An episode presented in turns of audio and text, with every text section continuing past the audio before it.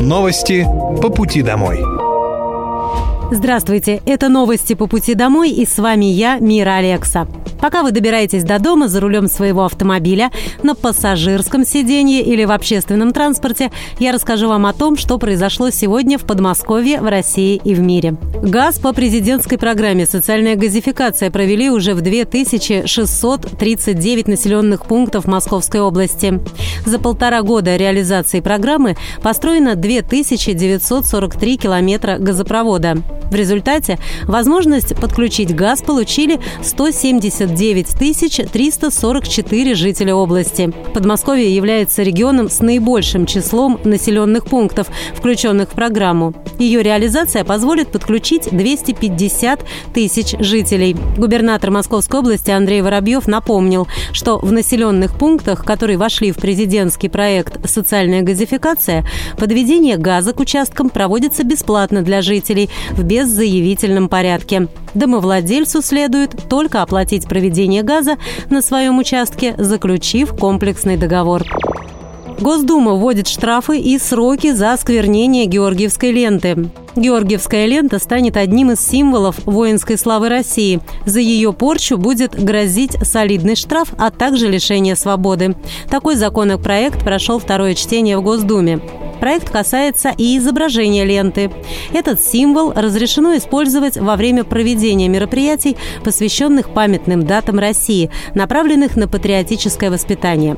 За публичное осквернение Георгиевской ленты будет грозить уголовная и административная ответственность. Юридическому лицу угрожает штраф от 3 до 5 миллионов рублей. Физическому лицу штраф в размере до 3 миллионов рублей либо лишение свободы на срок до 3 лет.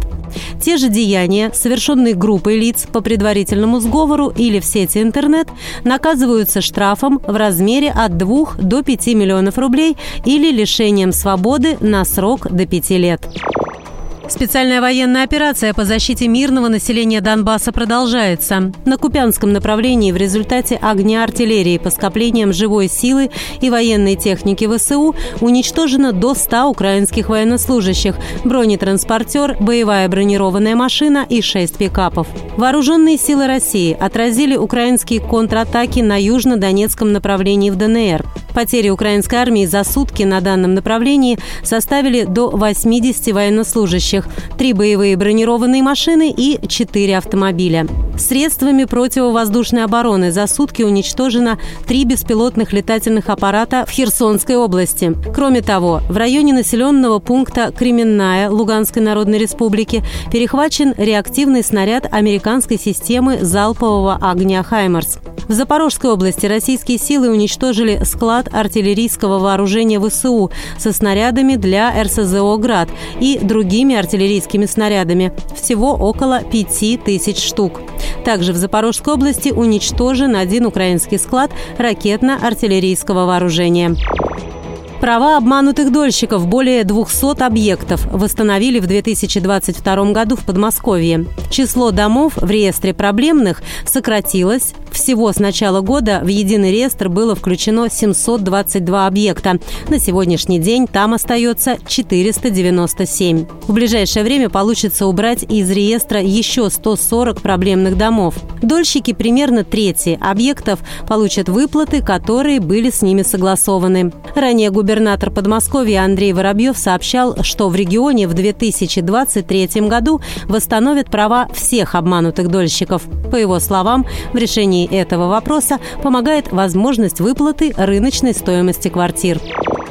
С 28 декабря граждане России смогут подать на портале госуслуг заявление на единое пособие.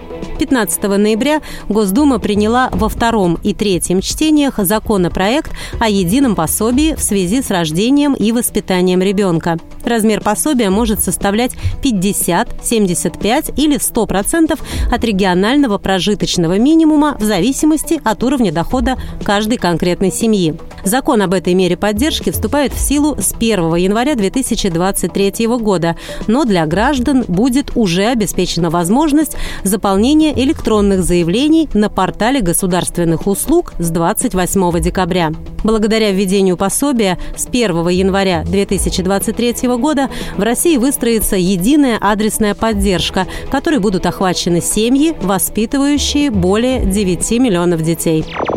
Со следующего учебного года все российские школы будут использовать систему белого интернета с объективным верифицированным контентом. Система содержит проверенное содержание, оно соответствует возрасту ребенка и нормировано. Разработки велись во взаимодействии с учителями. По словам главы Минпросвещения Сергея Кравцова, такая система – это способ противостояния информационной войне коллективного Запада против России. В школьной сети появится возможность смотреть смотреть кино, посещать театры и музеи онлайн, а также читать книги.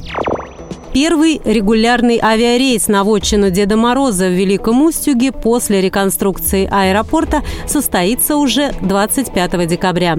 Самолеты будут летать пять раз в неделю. Туристам из Москвы, Московской области и Санкт-Петербурга также удобно добираться в Великий Устюг через Череповец. Будет стыковочный рейс. Аэропорт открывается после реконструкции. В ходе работ там была удлинена до 1800 метров взлетно-посадочная полоса, обновлен перрон, установлены мачты прожекторного освещения и светосигнальное оборудование. В отчину Деда Мороза приезжают туристы, ходят на экскурсии, встречаются с известными сказочными персонажами персонажами и, конечно, с самим новогодним волшебником.